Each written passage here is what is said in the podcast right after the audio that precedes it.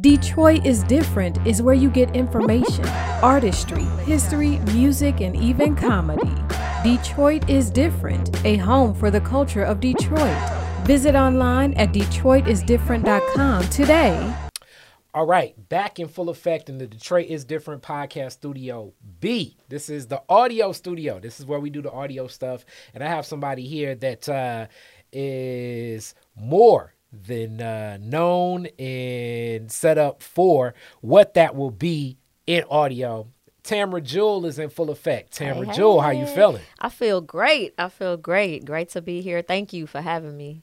Okay, that uh, is uh, more than welcome uh, to have you in full effect. You're somebody that uh, saw what we're doing here uh, with Detroit is different and reached out. You're kind of interconnected through a circle of people that are Detroit is different uh, Yes. cohorts, uh, family, and you're pounding the pavement right now, hitting a lot of these different podcasts, uh, getting word out about something big that you're working on, Yep. and an album. So, what is the project you're working on? So I actually have an EP that I Mm-hmm. just dropped. It dropped on the first of January. Mm-hmm. Um, it is titled.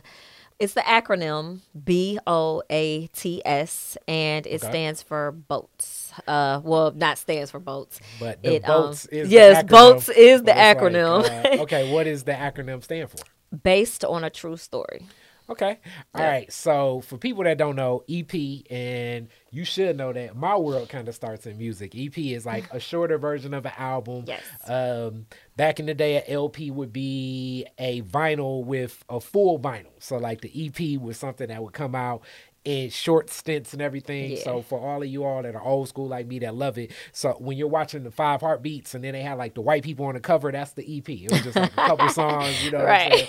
nothing but love for you. And it's like, hey, Eddie Kane ain't on there. And then they threw it, and it's like, hey, what's going on? But that stuff happened back in the day. And as we talk about back in the day, classic Detroit is different style. Uh, your Detroit story. Uh, how does it start? Um, and more so like your family. How does your family end up in the city of Detroit? Are you a first generation, second generation? So I am considered a first generation. So I guess you're you the person, you, you, are, you're the family that came here. Yes. From Um, where? Um, I don't know why I just got something in my throat. Oh. Okay, it's like it's like the the the the spirits of Detroit was coming at you like, what is going on? Right. okay. Um. So I am from Dayton, Ohio. For real, the Yes. other D. The uh, the little D. Look, hey, let, let's let me say something about Dayton before you get into it. Mm-hmm.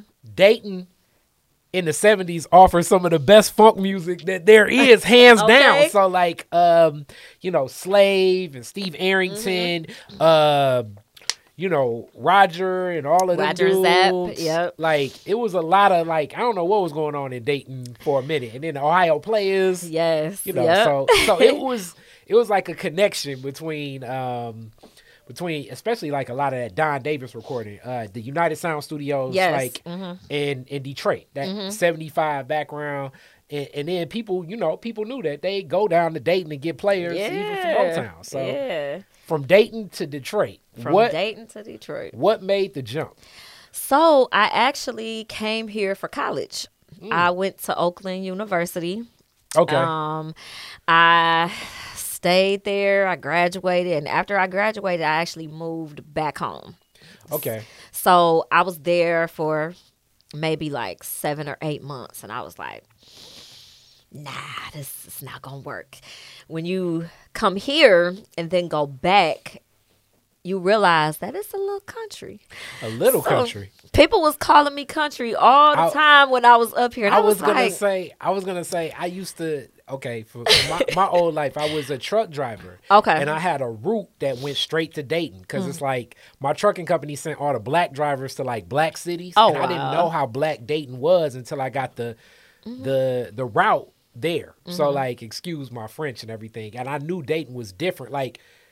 Like it would be people like walking alligators and snakes around their neck, and it, it was it was interesting. Like of a of a town That's that I, I mean that's up. normal for me to see that, but people would always say Mm-hmm. like y'all are so country. And since I've been here, I've lost a little bit of my accent. Uh-huh. So I would say stuff and they'd be like, "Where are you from?" And I'd be like, "I'm from Dayton. I'm from Ohio." But I used to talk real country when I first moved here, but I've lost it a little bit since I've been here. Um, Mm-hmm. But yeah, I see. I was doing a little bit of the acting and singing while I was um, like the last few years of college, and then when I moved Okay. back home, it's like no lane for that there. Um, and if it is, I wasn't familiar, and if it probably was very small, so it was just like, man, I don't really see me getting to where I want to be in my career if I stay here. Okay, now, like I say, the music was there because I know, like in the seventies or eighties, it was, especially like you know, it was a, it was a point in time where it seemed like Dayton, damn near like all the R and B charts, like kind of went through Dayton. so the studios had to be there, and then who else was from Dayton? Yeah. Um, my man, uh, Rod Temperton, Heatwave was there too. I Okay. think. Um, what you know, were those studios still there? Were the engineers still there? Or Um, you don't? the one from Roger Troutman and Zapp, the Mm-hmm. brothers, I believe, was. I don't know if it's still there now. Yeah. Um, but mm, for me, that was around. Man, it's.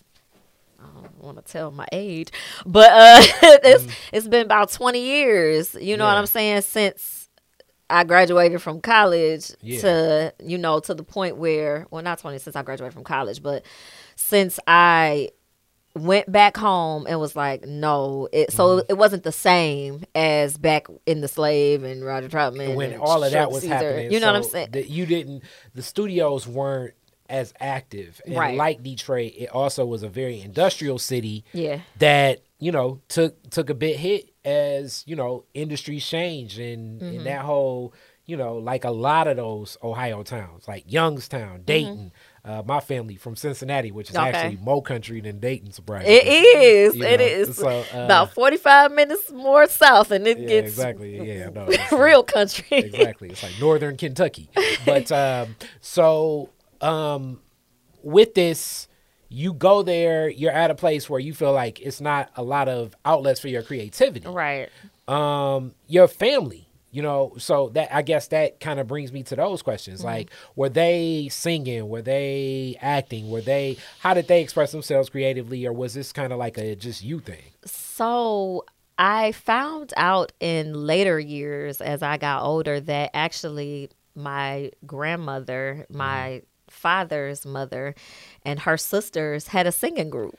Okay. And they sang. what um, was their name? Oh, I don't know the name of the group. That's horrible. I don't know the name of the Mm. group. Um, but they did. They had a little singing group, and then my aunt actually sang too. So as I was coming up, um, that's my father's sister. So I knew that she sang. Her and her husband, he produces, and then she sang. So I would listen to like the recordings and stuff like that, and um.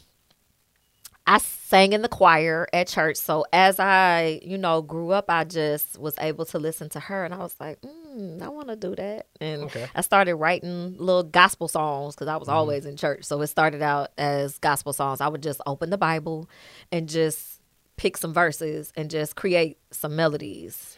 Okay, so let's talk a little bit about like that church and singing, and and this is a storied past between soul music, R and B music, and gospel. Um, so in church, was it one of those things where um you were connected through the music, or was it just one of those things where it's like, okay, I like coming because you know I'm I'm going to be able to sing in the choir, like. How did the gospel music move you when you were younger? Um, well, of course, when you're young, you kind of don't have a choice to go. My mm. mother made us mm. go. We was there for Sunday school, Bible study, you Oh, so know, you was like- you vacation Bible school. I Oh, was so you was like there there. was like nothing. I didn't go trick or treating. Convocation. It was like Angels Night at Yeah. church. You know what I'm saying? So Okay. I didn't have a choice. Mm-hmm. I was kind of forced to, you know, be in church, and then it mm-hmm. was like, oh, you're gonna, you're. I was like seven or eight, and oh, they have a kids choir. You're gonna sing in the choir, and it was like, okay, and then it actually. I don't think I really knew that young that I really liked it. I just did it because my mom made me do mm-hmm. it. But then when they started giving me little solos and my little shy self, because I was so shy, like I kind of didn't want to do a solo or anything like that because I was scared. So I would just kind of just sing my little part and do my little rock, and like, then Yeah. Head to the back. Be like this little light, Right. and then you'd be Right. like, "I'm gonna." you know. yeah so Okay. um but then as i got older probably in my teenage years is when i would start writing and i would never let anybody even hear Hmm. it i just wrote it kept it to myself and nope i don't even know if any honestly i don't know if my parents even know that i was writing songs and stuff back Hmm. then because i didn't i didn't sing it for anybody or anything like that i just kind of kept them in my little book and kept them to myself Okay, and also like you know, church just through rhythm teaches you strong song structure, and also especially like through the black hymnal. Yeah. um, you know, you're gonna learn like different things where it's like, okay, how does how does three words take up a whole measure? And, you know, then it's like, oh, this is how. You know what I mean? Um, so were you? Did you take to actually song structure and knowing how to place things and the rhythms? Like, did you actually learn the musicality from being in a choir in church? from being in a choir in church and also I played the flute when Hmm. I was young. So, you know when you play an instrument, you have to learn how music works. You have to learn the bars, you have to learn the count. Mm-hmm. So, in playing the flute, I actually kind of tied those things together and oh, this is 4 bars, this is 8 bars. And that's how I kind of tied it together and started learning how music actually works. Okay. So, like, as you started tying all of this together and learning more about how the music works, I, I kind of jumped the gun even on like your parents' story, mm-hmm. like their story and what they were. Like, what did your mom and dad do? Were, were they just like non creative people? Were they just like, you know, blue collar folks? What were they? Um, my mom, blue collar, um, same job since I was a kid, you know, same company. Um, my father was a teacher. Um, he's retired from teaching now. Um, he was a teacher as well as an entrepreneur. So, Okay. you know, kind of like sold things on the side and stuff like that, clothes and different stuff like that. Okay, so um, let's get into like a teacher as your dad. What what school did he teach? Did he teach? Uh, He, it's so funny. Um, he taught PE. For Um, real? Yes, and Okay, he was like also he coached. hard nosed? Yeah, I was gonna say He he, probably too. coached too. Yeah. So was he like hard nosed? Coached what what sport? Uh, basketball. Okay. He might have coached something else too, but basketball is what I remember. Um, Mm-hmm. he was that teacher that was like for no games, Yeah, I was gonna say yeah. Sometimes no coaches games. can be Like, if I run into people now or like later years, Mm-hmm. they would call him Hater Hayes.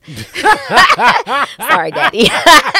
but they would call him Hater Hayes because he was like for no games. Like you're not about to play with him. And you know, back then school was a little different. Mm-hmm. You could get in a student's face or you know what I'm saying, and kind of more discipline, not necessarily put your hands on, but you could discipline a child into you know, they'll respect you if you be stern with them. but also the the black male presence Right. in a lot of these schools was really needed, especially that coach. So like Yeah. sometimes for people that know, like back when, especially in middle school, I don't know what what age. He taught all grades. So, He's taught all grades. in middle school, yeah, it would always be the coach. When we were doing stupid stuff like throwing paper at each other, Right. It would be like, we about to call a coach, and it's like, oh, here we go, right.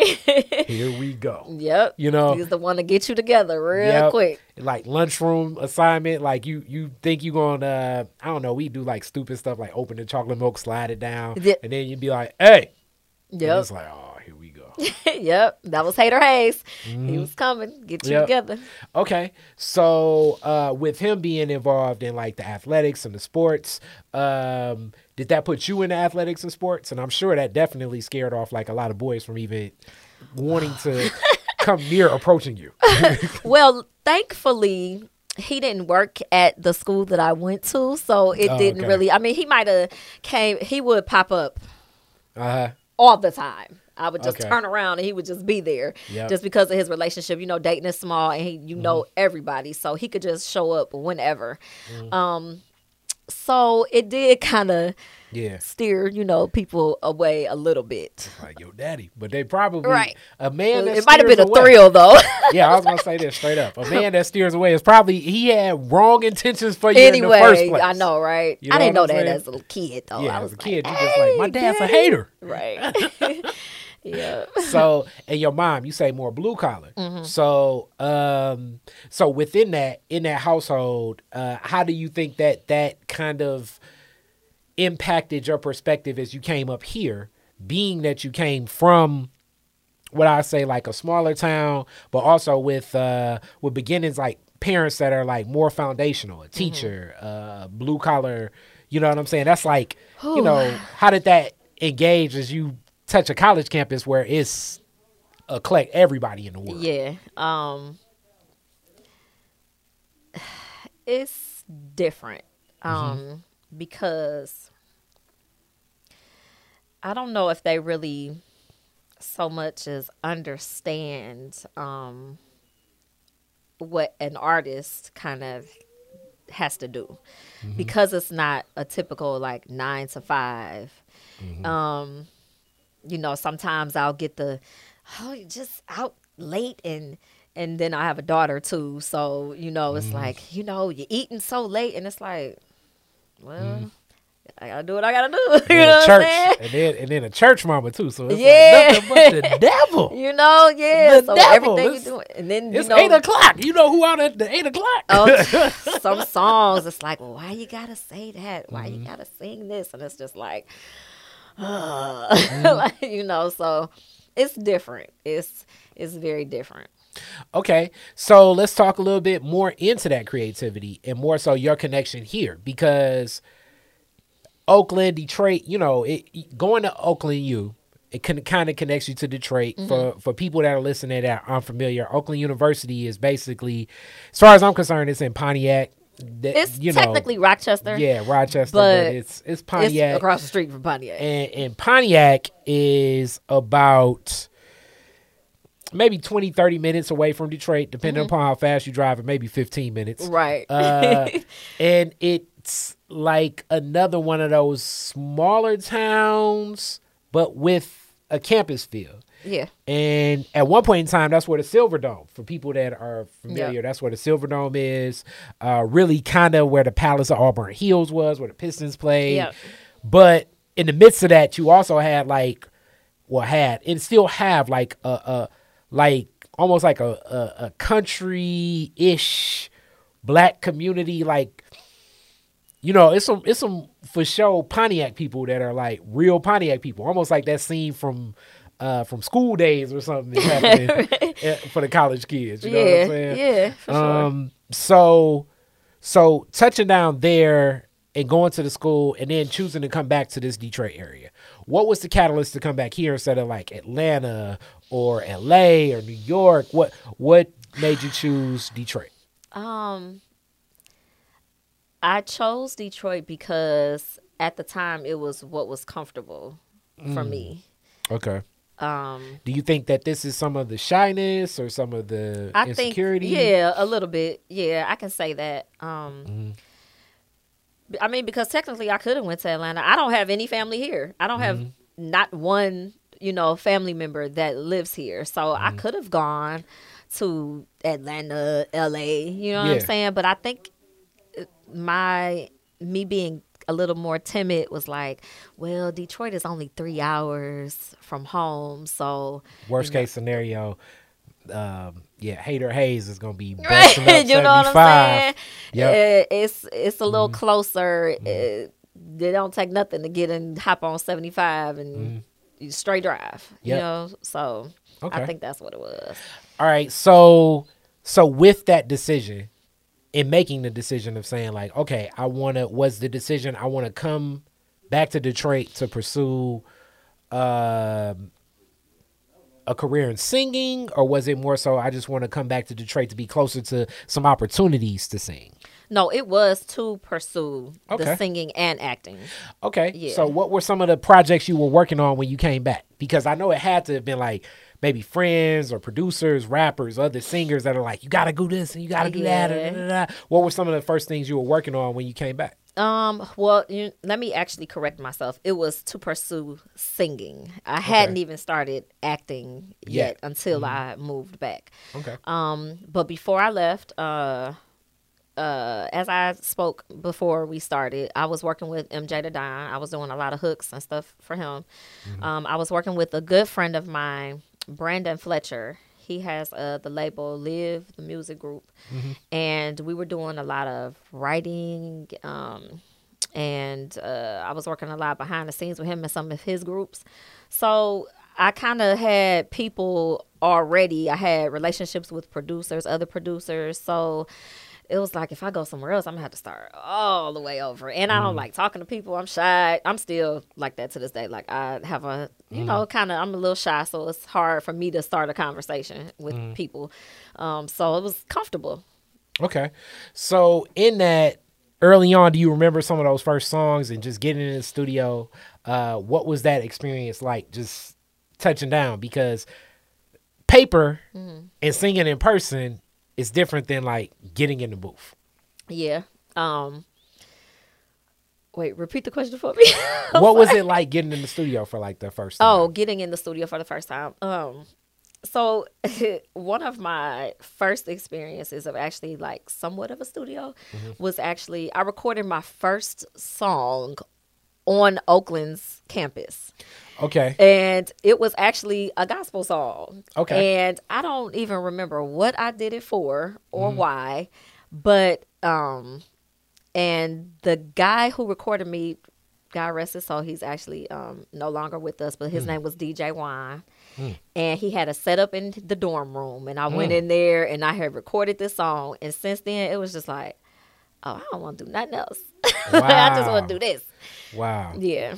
Okay. So then in, in this era, I mean, studios are different. Like this is, I'm guessing, tracking. We're close in age, uh, around the time when people still have hardware equipment and software equipment. Like computer recording is coming into play at this, and then you know, so sometimes even finding a place to record would be a task. Eh, Right. You know, right. let alone the money to record, just because you know at that age money is scarce. Period. Right. You know what I'm saying? So- like money to record. Yeah, No. exactly. so, did you find yourself um, like bartering, like you know, like just doing a lot of hooks? Uh, like, when did you get a chance to work on your a lot of your music? to be honest, more recently in later years. Hmm. Um, because when I first started, it was just writing for people Mm-hmm. or doing hooks for people. Okay, Um, I may have had some things that I wrote, but Mm-hmm. when it came to actually recording them or putting them out, I kind of hadn't. That's why after all of this time, this is actually my first EP. wow, congratulations. Yeah, this is actually my first EP. I had even held on to some things for a long time, and it was like it was hard, um, especially in college or fresh out of college. Who has money to record? Mm-hmm. and then when it came to me having my daughter, who has time, or you know, so mm-hmm. those things play a factor. Okay, so you're here. You you're you you mentioned family starts, become a mother, but you still stay active in this pursuit. Mm-hmm. Um, you know, but before that, so at, at- motherhood, what what were you doing? Did you just say, okay, like, all right, I'm gonna come back to like, was it always that like, let me let me raise up the seed and still get back to singing? Like, how did you balance that? What was your approach? Well, I never stopped. I never stopped. Um, prior to having her, um, like I said, I was working with a lot of people. I used to be up in the studio every day. Once I had connections with people that were like engineers and stuff, so I just used to come up there. Just we just gonna be here. You got a beat. We just gonna write some. Try to get some placements. Um, stuff like that. Once I had her, um, her father is very, very, very, very supportive of my career. Okay. So at any moment, if I said I gotta go to the studio, I'm gonna be there late, it's he would take her. Hmm. You know what I'm saying? So it, it kind of, even though I don't have any family here, that part I never suffered because of that because I could depend on him or his family or mm-hmm. his best friend, which is her godmom, mm-hmm. Riri. They really, really held it down, especially when she was younger, because she's mm-hmm. 12 now, so she's a little older. Okay. But um, they held it down. If I had to go film a movie and I was gonna be gone for a week, I know she was. I knew that she would be okay because I had that support. So that same approach to like being in the studio and just being present provides the opportunity is a place where opportunities are always brought about. Uh, I was watching this documentary on Rick James the other day that Showtime has, and they were just talking about like how he would walk around Toronto. This is after he went AWOL from the military or whatever. Okay. And he kind of ended up in some bands just from being present. Mm-hmm. This is a man. You're a woman. And this industry, as we know, like men, you know, men can do creepy things. You know what I'm saying? And men don't try women all the time. Yeah. Um. What? How? You know? How did you keep your your eyes up? You know? How did you keep your mind on the swivel to make sure that like you were safe in these spaces, engaging in music? Because you know, in reality, and then in and I'm saying creepy too. You know. A guy may feel a connection. It's like, wow, we working on this stuff, and then it's mm-hmm. like, hey, you know, I kind of like you. You know what I'm saying? It's like, oh man, Yeah. um, I just always try to keep it as professional as possible. Mm-hmm. I don't try to give anybody the wrong mm-hmm. impression that it's gonna be anything other than that. Because when it comes to me doing that, it's like tunnel vision. I don't even see you really as anything more than that. You know what I'm saying? Um, yeah. So in that, uh, I mean, for for the young woman that is a singer, like uh, your daughter, if she wanted to, if she came to you and said, "Look, I want to sing," you know, or a niece or someone real close to you, what would you say to that young girl that's 16, 17, looking to get in this industry? What advice would you give them about keeping that clear? Right. Um I would tell them to number one, don't get involved with anybody, you know, in that manner just because nothing is guaranteed. So you doing that is probably the last thing that's gonna get you further. Um, and if it does, it's only gonna be temporary till they done with you and something else come around. Um, let your talent speak for itself. You don't have to do anything else. What God has for you is for you. So not anybody else in a room or nothing is gonna stop that. Unless that's unless you see like a relationship or something, unless y'all working in this a vibe like that. But other than that, don't even don't even do it. Okay. So in that, just letting the talent speak for itself, how what were you doing to do that? What were you doing to let the talent speak for itself? In what ways? I know you said you were in the studio writing, you were willing to like kind of be in whatever position Yeah. provided an opportunity. Yep. How do you stand out in that room when you're with other people working where it's like, no, I, I want I want to be in this mix. Um, how did I stand out? well, I think I'm a really good songwriter. Okay. So I would say my lyrics stood out for me. Like I really, if you put a beat on, I kind of just would go, you know. Um, so I think in my work ethic, especially in the studio, um, I get straight to it. I don't need the auto tune that a lot of people need. You put me in the booth. I'm not gonna waste your money. If you are, you know, there. If, if you need me to do a hook, I'm gonna come and do the hook, and I'm gonna show up. I'm gonna do it, and I'm gonna leave. You know what I'm saying? I'm, I I get it done. So I think that stands out. I well, I know that does because I've heard that from people. They'll say, "Man, you did that in like 15 minutes." They got a whole couple hours booked, and they'd be like, "I don't know. Maybe you could use the rest of your time to get it mixed or something." You know what I'm mm-hmm. saying? Because I don't want to waste your time, and I for certainly don't want my time wasted. So. So that type of discipline, uh, do you, are you preparing yourself beforehand? Like what what is it that you know lets you go in there with that type of attitude? Um, I definitely prepare beforehand, um, listening to it. Most of the time, especially if I wrote it, I'm going to try to know it before I go.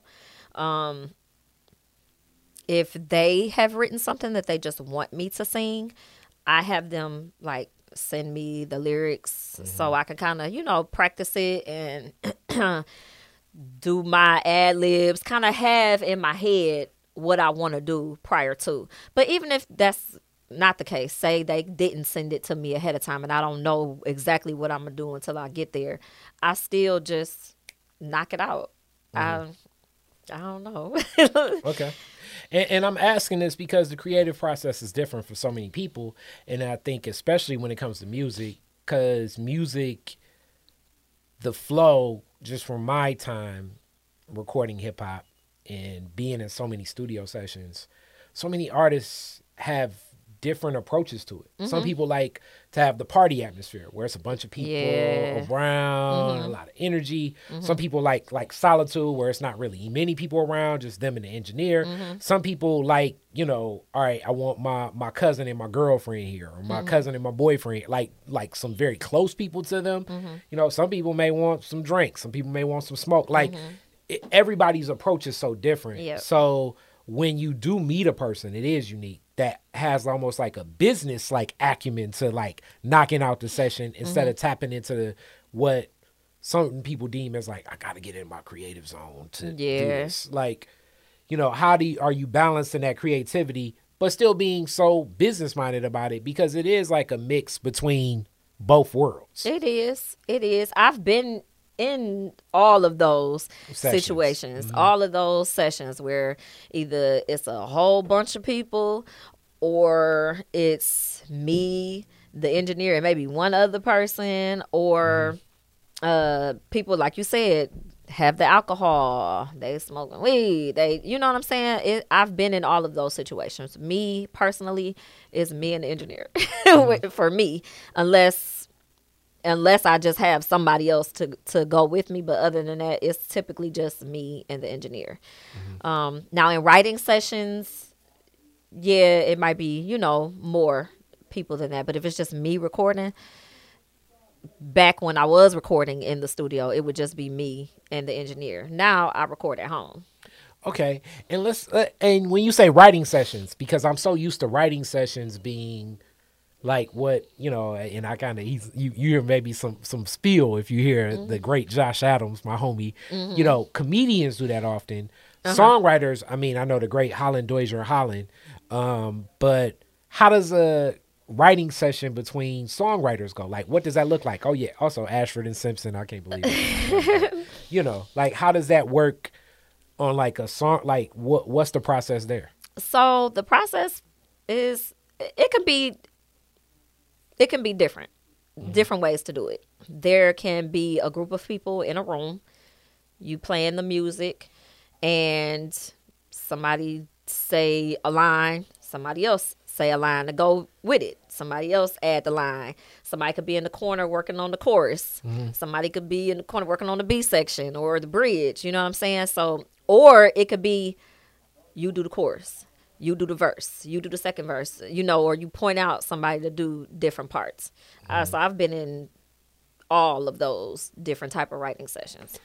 and, and that brings me to the business side of stuff too um how far along did you get in this creativity before it was like okay let me get my ASCAP. Let me let me focus on my writing credit. Let me focus on my copyright because, like you know, we could all be in this writing session, and then you walk out, and it's like, hey, this is Yeah. this is his song. I'm like, Okay. I, I swear, I did. You know, Um, actually, I did that pretty early because I did my research, kind of like, well, how do people get paid for this? You know what I'm saying?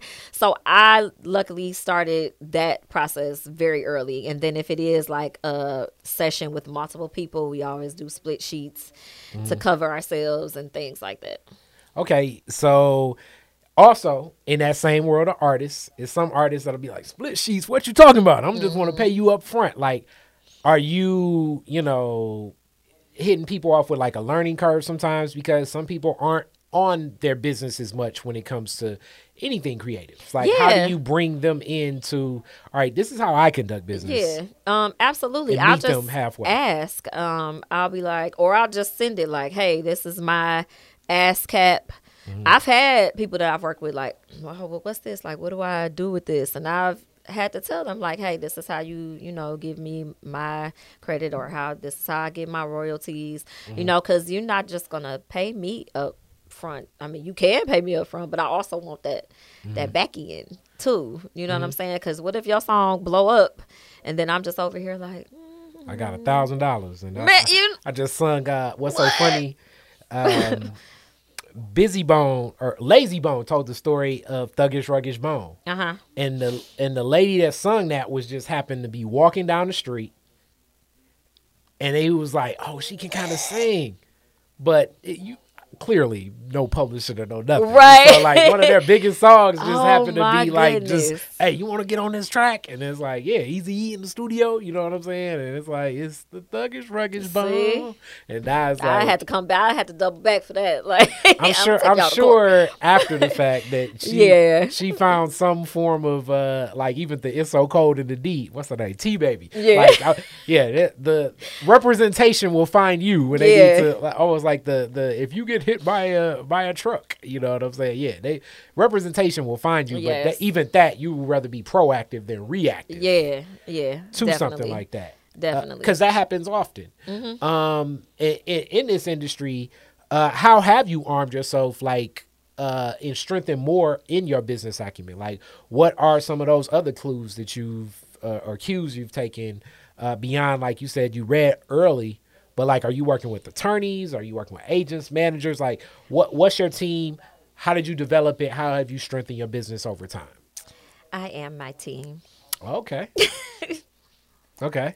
Because as an independent artist, a team costs money. And as an independent artist, I might not necessarily have that, Yeah. you know, uh, money for that. So I try to take, or I do take care of all of that myself. Okay. So so what where are you going to get get your knowledge to to stay on your like how much it's already a lot preserving your voice. Mm-hmm. Making sure you take care of it. Um and being creative. Mm-hmm. But also thinking on the business that you're wearing multiple hats. Mm-hmm. Like how are you strengthening your business acumen as you continue on this journey? Um, there are several um uh on I follow certain people that are either in the industry or people that have shows or like on YouTube or something like that. I can subscribe to certain people that I can watch and gain certain knowledge. They might compare different like when I started the whole streaming thing, started putting out singles, I'm like, well, I don't know which company to go with. So I got on Google, started looking up companies, this company versus this one, which one is better? What's the difference in this? What's the difference in that? And then I asked people that have been doing it for, you know, maybe as long or longer than me. Um, what are some things you can tell me? What companies do you use? How do you do this? I'm not afraid to ask if I don't know something like, what's this or what's that? How do I do that? I, I'm not afraid to do that at all. That's key. Hey, for everybody listening, the willingness to be ignorant and then inform yourself Mm-hmm. is a heck of an asset in whatever you do. Yeah. You know what I'm saying? Yep. Like, don't just That's always go in and assume. You know what I'm saying? Yep. You know, so uh, with that, how is streaming? Because streaming has changed the whole game of how people look at music. How how do you see streaming right now and just the way music connects with people?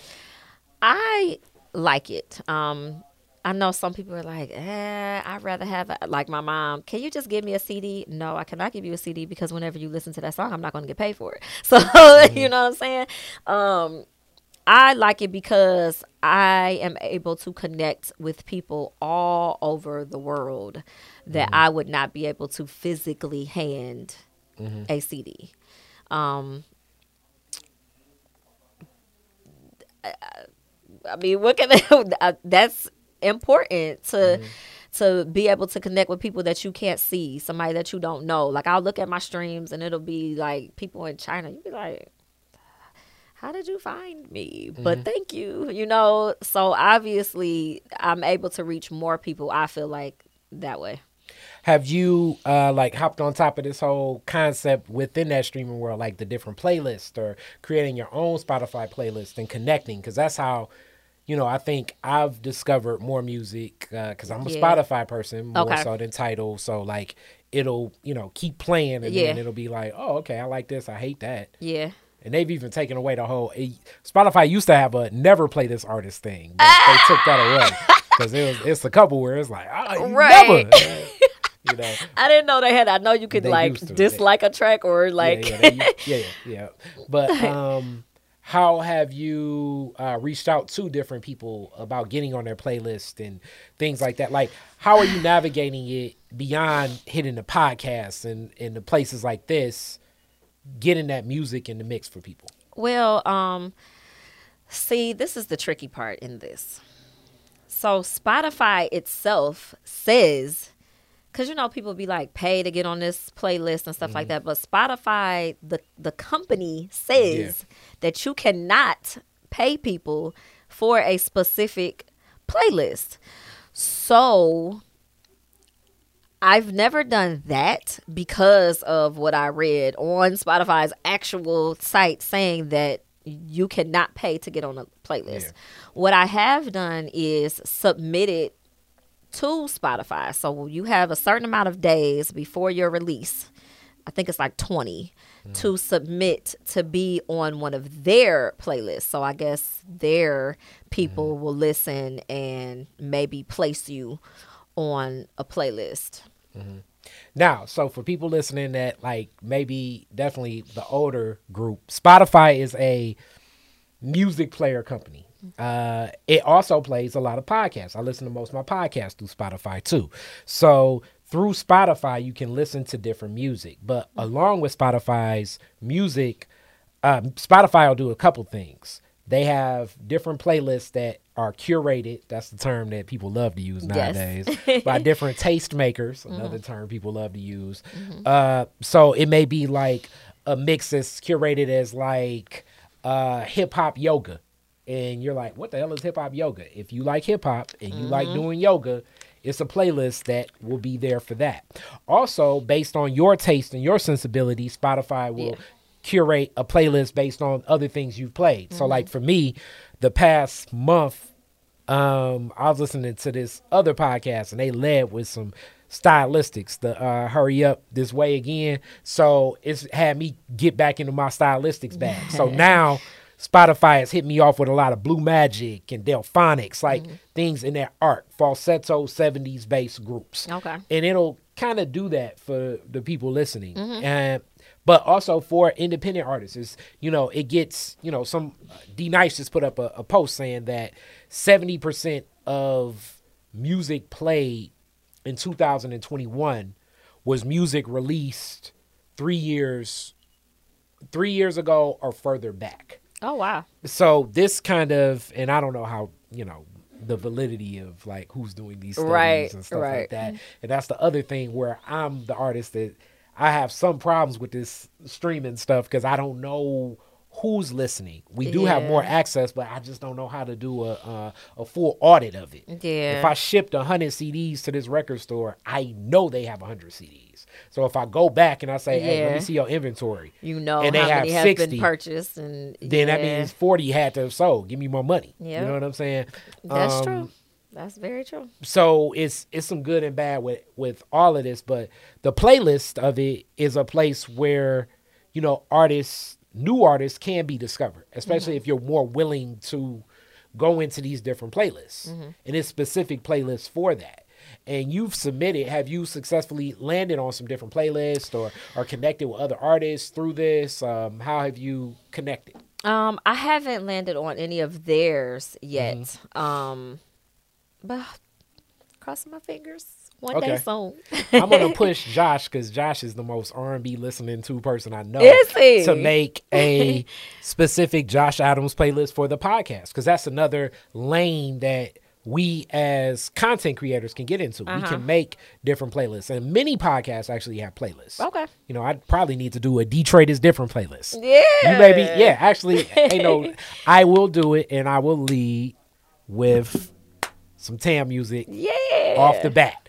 So within that, let's get into some more of this music. Um, Boats is the project. Mm-hmm. Uh, what led to it? Uh, what are the songs? You say it's an MP, EP, so Yes. it's probably only like about, you know, what is it, five, six songs? It's six songs. Okay. It's only 20 minutes long. Okay, 20 minutes. That's it. okay, Um, these songs came from things that I was just. Some of them were stuff that I was just sitting on. Mm-hmm. So I just came to the point one day, and I was like, "What am I like waiting for?"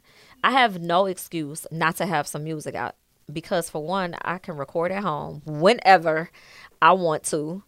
So there's no excuse. I have relationships with producers. I have tons of beats. Mm-hmm. So what am I waiting for? So I literally was like, I'm about to set a date and I'm about to put this out. Mm-hmm. And that was it. okay. So I have just so for people to know how this connects. Hey, people watching, I think the screen is Yeah. done. I just added that to my Spotify list. So Tamara Jewel, uh, and then obviously it's a boat and it's many pictures. The art is is real cool too. Thank you. Um, what? Uh, so when did you like? What's the oldest song? What's the newest song on here? The oldest song is number five. Okay. If it ain't love. That's actually my favorite song on there Okay. too, which is why I kind of threw that on there. Um, and then the newest song would be the newest song that I recorded mm-hmm. was Mr. Rebound. That's number Okay. six. But it actually, I actually wrote it some years ago Okay. to a different beat, and it was mm-hmm. faster. And then, as I was doing this project, I- you know how like on iTunes, well, I don't know if you know, but things that stored on there just kind of play. And one day I was just mm-hmm. listening to stuff on my iTunes, and the old one popped up, and I was like, hmm. "Huh." I could revisit this. Wow. Because it was actually actually um an industry beat that I had just wrote mm-hmm. to and recorded it back in the day on my little home. I had before I had Pro Tools, I had something else that was cheaper that I mm-hmm. could just put my ideas on. Okay. And that's what I recorded on. I was like, I could revisit this. Now I'm super it was faster, a lot higher in the note and I wanted to make it more I don't want to say sexy, but I wanted to make it slower and more. I listened to a lot of her and Snoh Aalegra and like Brandy and stuff like that. Yeah, oh, this is that. That's So- Josh. I didn't know who Snoh Aalegra was until he was What? like, "All I'm listening to is Snoh Aalegra." Man, Yeah. you need to add her to uh, one of your playlists. so I wanted to because that's what I listen to. I wanted to make something that sound like that. Okay. So that's what This I did. is that. So a- as we're in that mix, um, you know, how has the response been from this project so far? I have been getting really, really, really good response from mm-hmm. it so far. And um, to be honest, when I put it out, it wasn't for anybody else. It was like songs. When I wrote them, that's how I felt when mm-hmm. I wrote it. So they're very personal to me. So I kind of put it out for me. I mm-hmm. I don't want to say I didn't care if people liked it, but I didn't really care. It was for me to put my thoughts out and to finally say I did this. You know, I've been sitting on things and I've been waiting for the right time for so long. And This, this is it. this is it. And people have been giving me really, really good feedback. And a lot of that I think has to do with the fact that they were personal. And I know there's somebody out there that can relate to probably at least one of those songs on that EP. What do you think? Uh, what What do you think made you so timid, feeling like it wasn't the right time before this? Just trying to be a perfectionist, I think, and just not being sure. Um, like I know that I am a good writer. I know I make good music, but it just never seemed like the right time. Or I would be like, well, I don't have this or I don't have that. And this, I just got to the point where I was like, I don't care. This the date, January 1st, 2022. I'm putting it out and that's what it is. I'm with it. I'm with it. All right. So within that, the natural next thing, and we're getting to a close, but actress as well. I How am. did you get into movies? Man, so it actually started out in plays, stage plays. Um, Okay. My friend that I spoke about earlier, Brandon, he had a friend who was doing a play and he needed a singer. Okay. So I was like, well, I never, I mean, I might have did a little church play years ago, but I'm not really an actress. But I was like, all right, I'll go audition. Exactly. Got the part. And once I hit the stage, I was like, whoo, that's a whole nother mm-hmm. realm, you know, just mm-hmm. opened my eyes. And I was like, yeah, I'm doing both of these. This is Okay. this is it. And I've been doing it since I did my first stage play in 2009. Okay. So I've been doing it. What play was that? It was called Family Ties. Okay. Yep, that was my very first stage play. And what was the song about that you sung? You don't remember? No clue. Okay. no clue. so what what uh since then what what have you done? What have you liked most that you've done? um it's hard to choose between the stage and film because they're so different. Um I would say that I like the stage because you get to feed off of the energy of the crowd. Okay. So what Um, play did you like most? What play did I like most?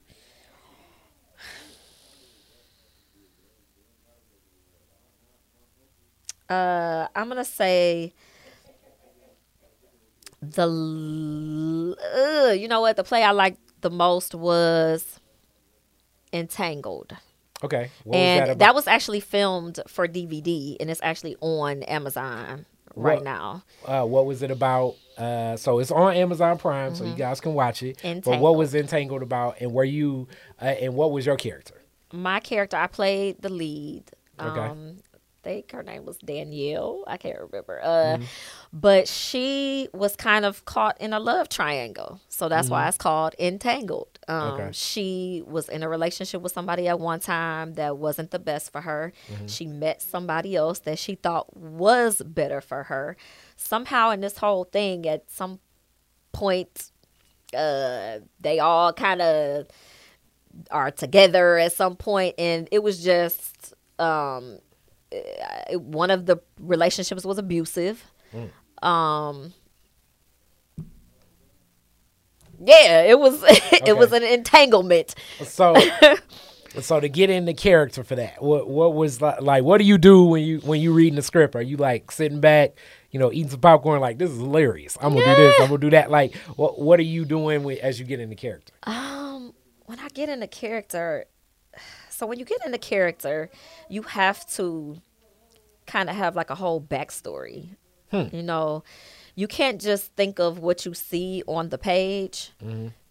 You have to kind of create this whole life for this character mm-hmm. outside of what you see on the paper in order for you to really really dive in to the character. So what does this character eat? Like what did she do yesterday the day before this happened on this paper? Even though it's not on this paper you mm-hmm. have to think about and feel all of those type of emotions as to why she's acting like this. Or if this is an abusive relationship has she has it been abusive for is this the first time? Or has she been going this for through this for a long time as to why she's acting mm-hmm. or you know putting up with it? It's it's so much that you kind of have to think about outside of what you just see on the paper to actually really dive into the character Okay, all right. Favorite movie?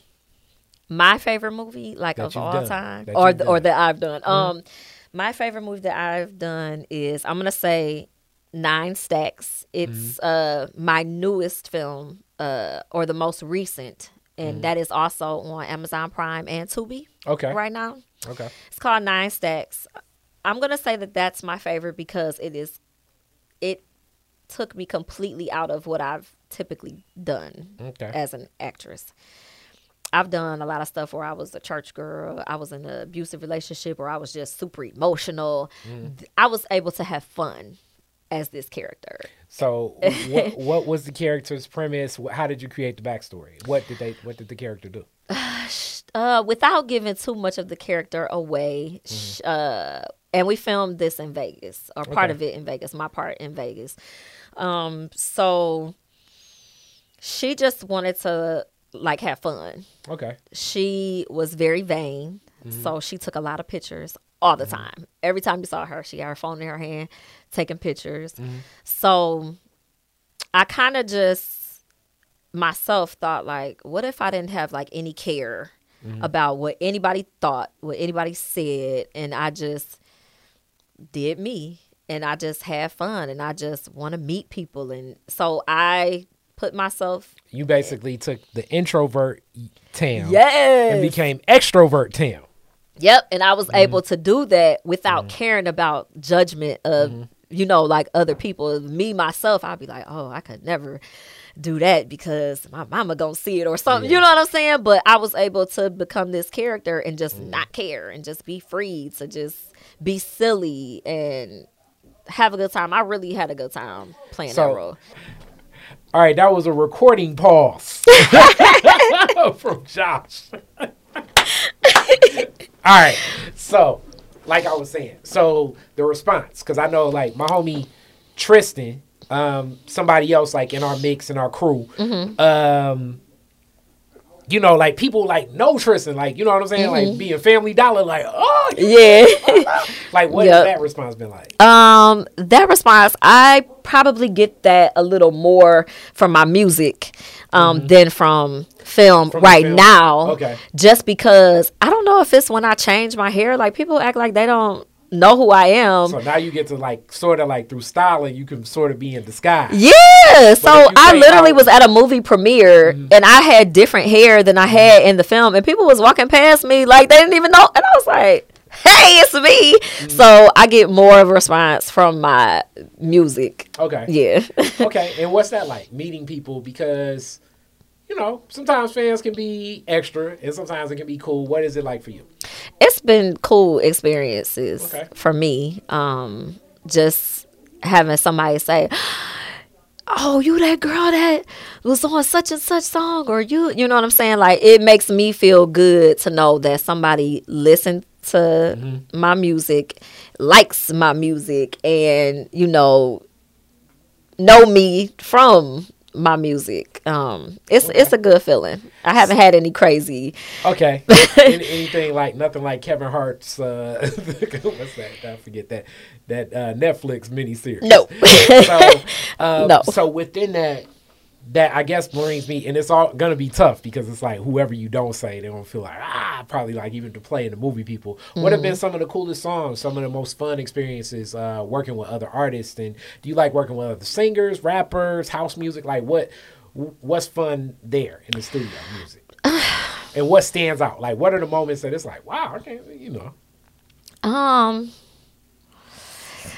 mm, don't really work with a lot of other singers. I don't know why. I would love to. Um, so if anybody out there, you know, wants to connect like that, um, but I get called for a lot of hooks. Okay, so what hook? Um, what hook stands out? What was like the the the the hook that you feel like really put you on the scene with folks? I don't know if it's one. Um, I've done a lot for payroll. So that working with payroll really opened up a lot of doors for people to know who I am. Um, those are the most popular ones. And Okay. yeah. Okay, and what has been the most fun? What what has been like one of the more fun studio experiences working with artists? Um, I would say the most fun was I used to be very heavy going to Mix Factory One, Okay, and um, that was around the time where we would do a lot of um, like group sessions and writing and try to get placements and stuff like Mm-hmm. Okay. that. Um, so those would be the fun, the more fun experiences because you're in a group and it's no pressure. You're kind of having fun, just being creative. Mm-hmm. Um, that's the most fun. Okay, all right. And I guess as we get closer to the end, what are some things in music that you plan to do next? What are some of the things that you haven't done that you plan on doing? As far as like it could be like genres of music, styles of music, or just working with certain artists. Um, I definitely want to work with more artists. Um, like I said, more singers for sure. So I'm not just the hook girl out here. Um, I also want to make sure that I am giving more visuals because I know that people are visual. They want to see you. And once I started putting out visuals, I have people in the comments like, "Oh, that's the girl that was on such and such," you know, so people can share it and they actually see mm-hmm. the face that's behind the voice that's been on these songs for all these years. I know it's like they're gonna see, they're gonna hear this beautiful love ballad and watch that video, then turn around see you acting crazy in that. Right.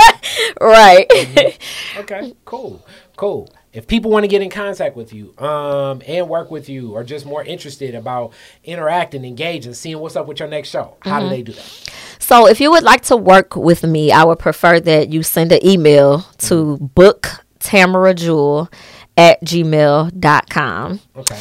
Um, for social media, if you want to connect, follow me, follow the journey. Um, my Instagram and Twitter is at call me underscore Tam.